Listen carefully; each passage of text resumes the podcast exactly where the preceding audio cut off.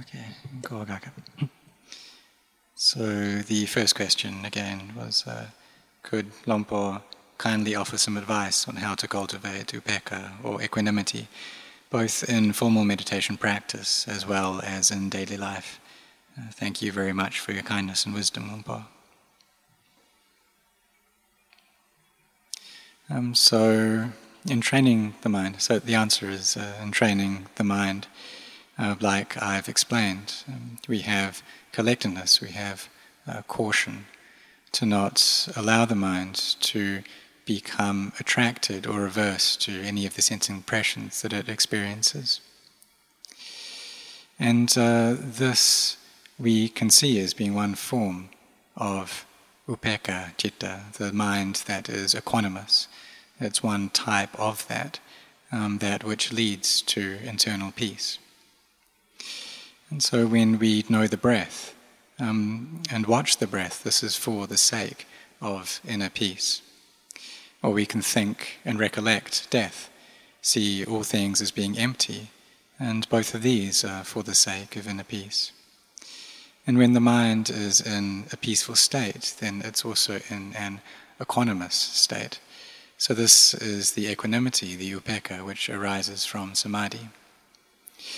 Uh, but the second form of equanimity is that which comes from wisdom.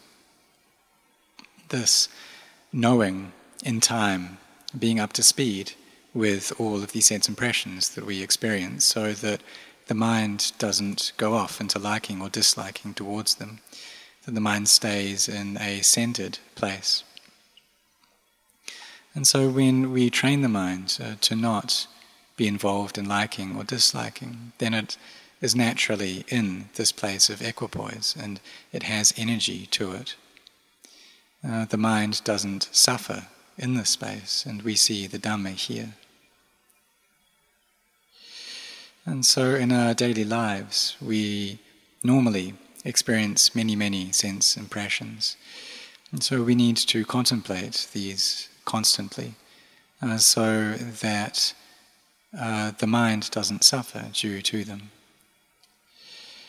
And uh, we ask ourselves, well, what is it that is coming into contact with our mind? And what is it uh, that we experience in this world? That it's normal having been born into this world, and that we get things like gain. Uh, but at the same time, we also lose the things that we gain. And uh, we can see this very clearly nowadays that there are many people um, who were once wealthy, uh, but they've lost everything.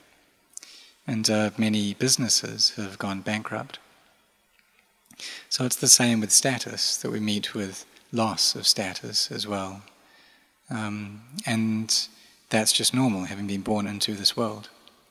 Also, with praise, we get uh, criticism. And uh, likewise, having been born into this world, we experience both pleasure and displeasure.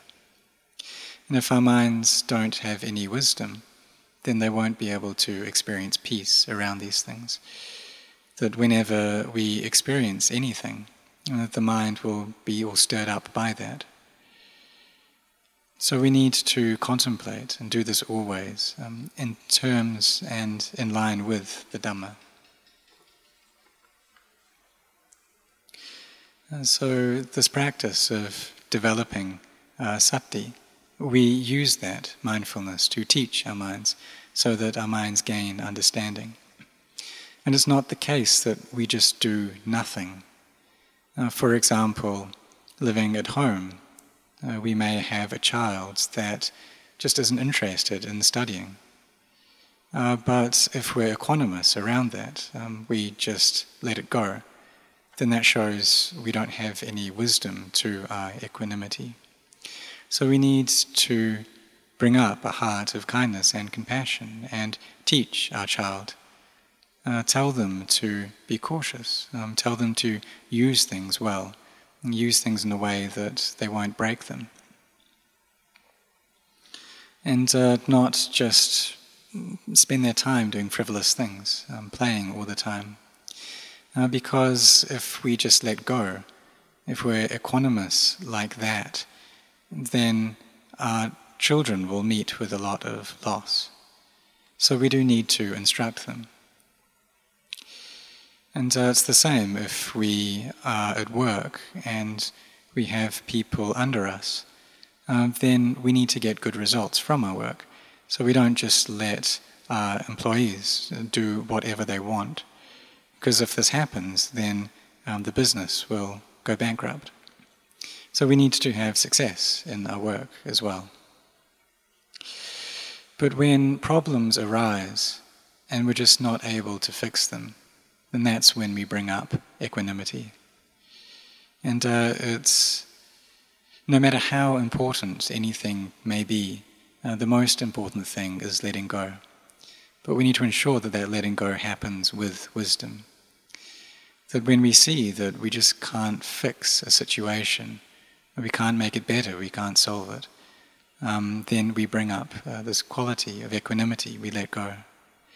So, therefore, we need to train our minds well, uh, like this, to do this consistently. So you should put your efforts into that. So the second question is uh, Can uh, Christians do Buddhist meditation? So Longpo answered that uh, we need to understand that training in samadhi, uh, this is something that went on before the Buddha was around, before the Lord Buddha attained to awakening. Uh, there were many hermits, many rishis who trained themselves in samadhi and they got very deep absorptions, uh, both the absorptions of form and also the formless absorptions as well. Uh, but the wisdom to gain knowledge that was up to speed with the things that were going on, um, they didn't have that.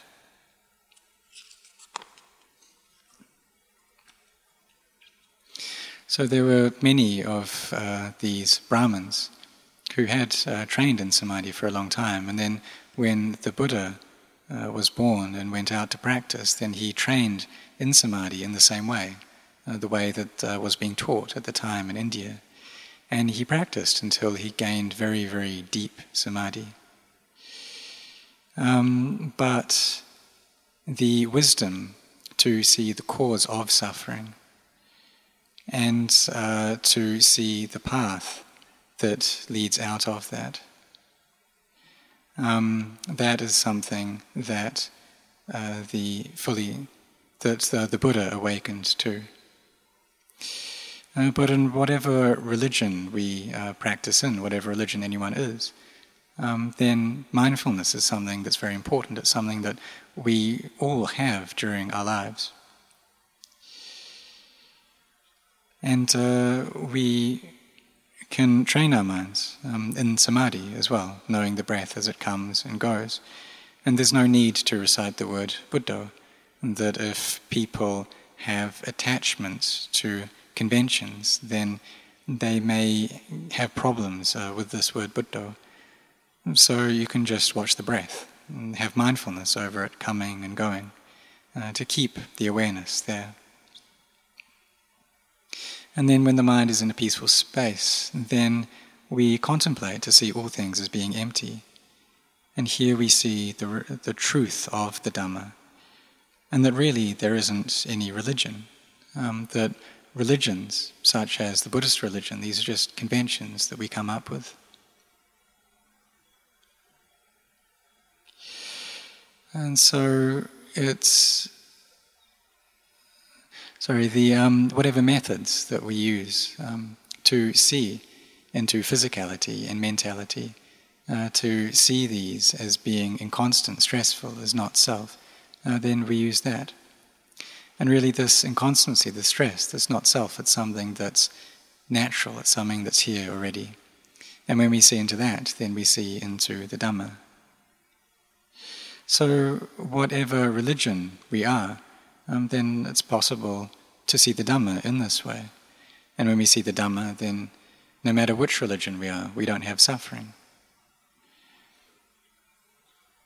Um, and this is because we followed the path that leads uh, to the ending of suffering.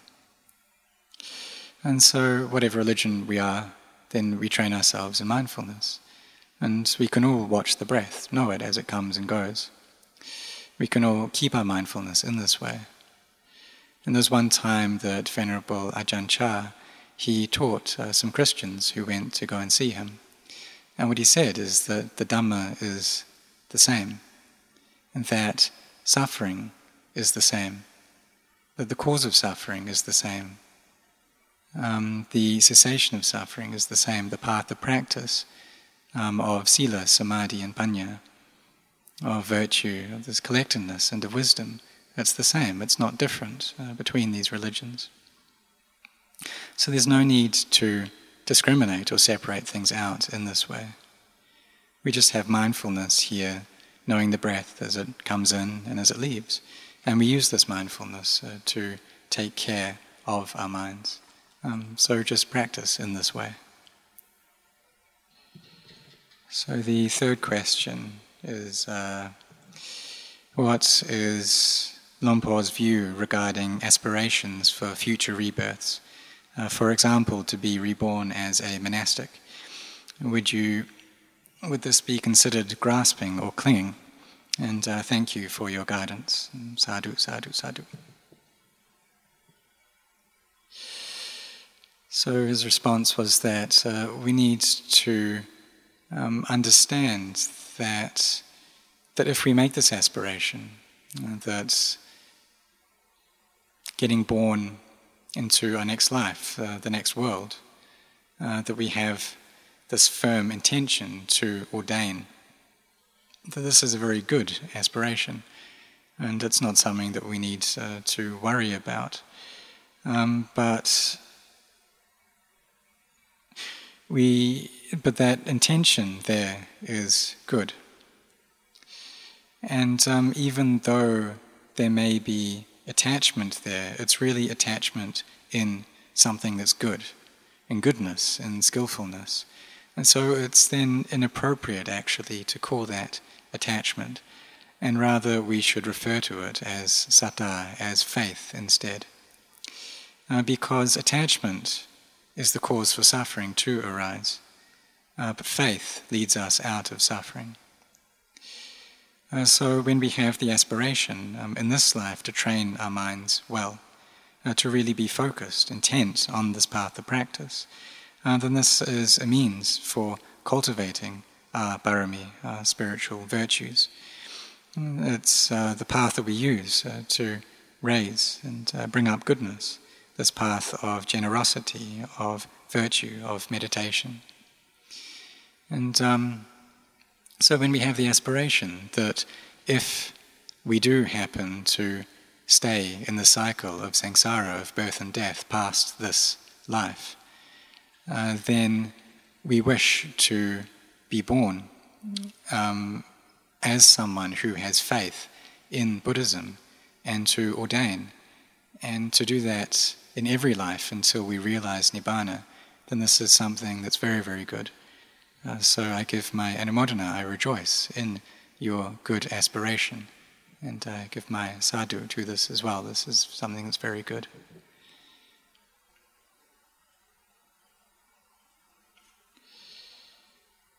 so the next question is uh, Dear Tan Ajahn, when I was a Dhamma school teacher for many years, over 20 years, uh, teaching Dhamma was easy. I did my reading and research, and I was ready to share and teach this in class. But when I started meditating, I found out that it was extremely difficult to even share the practice with my wife and family. Uh, so, can Tan Ajahn offer some tips and guidance?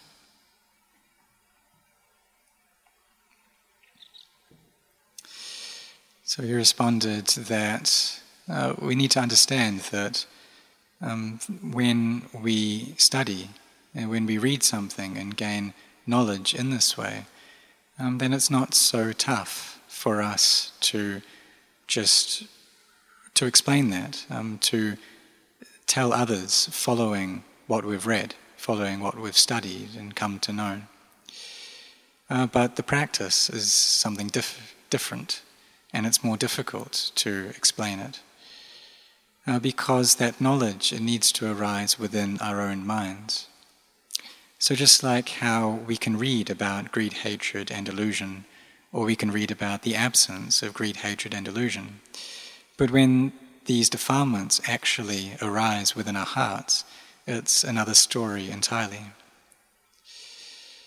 And so, in the beginning, we take up this practice of uh, training ourselves, training ourselves to be good and to develop goodness. So, if we're someone who has a lot of anger, uh, then as we practice, this should cool down. If we're someone who has a lot of greed, then we work with that and lessen that greed. If we're someone who has a lot of attachment, a lot of delusion, then as we practice, uh, these things should lessen. And um, as we carry on with this practice, um, then our wife, for instance, uh, may follow what we're doing. Uh, but our child, um, this is someone who needs to, to study and then to go out and work. And so the Dhamma that we should teach them uh, while they're still young is to really be sincere in their studies, to gain this kind of wisdom, uh, that which allows our work to meet with success. And uh, so train or teach them um, to develop this wisdom in their minds, uh, to, for them to not go down the paths of deprivation. And um, teach in this way, um, teach how to live as a family well together, and uh, how to live this life well. And then, oh, sorry, for this, to teach about this training or this practice uh, to bring the mind to peace and to stillness, um, this may have to wait for now. Um, but rather to teach the, the basics um, of the Buddha's teachings.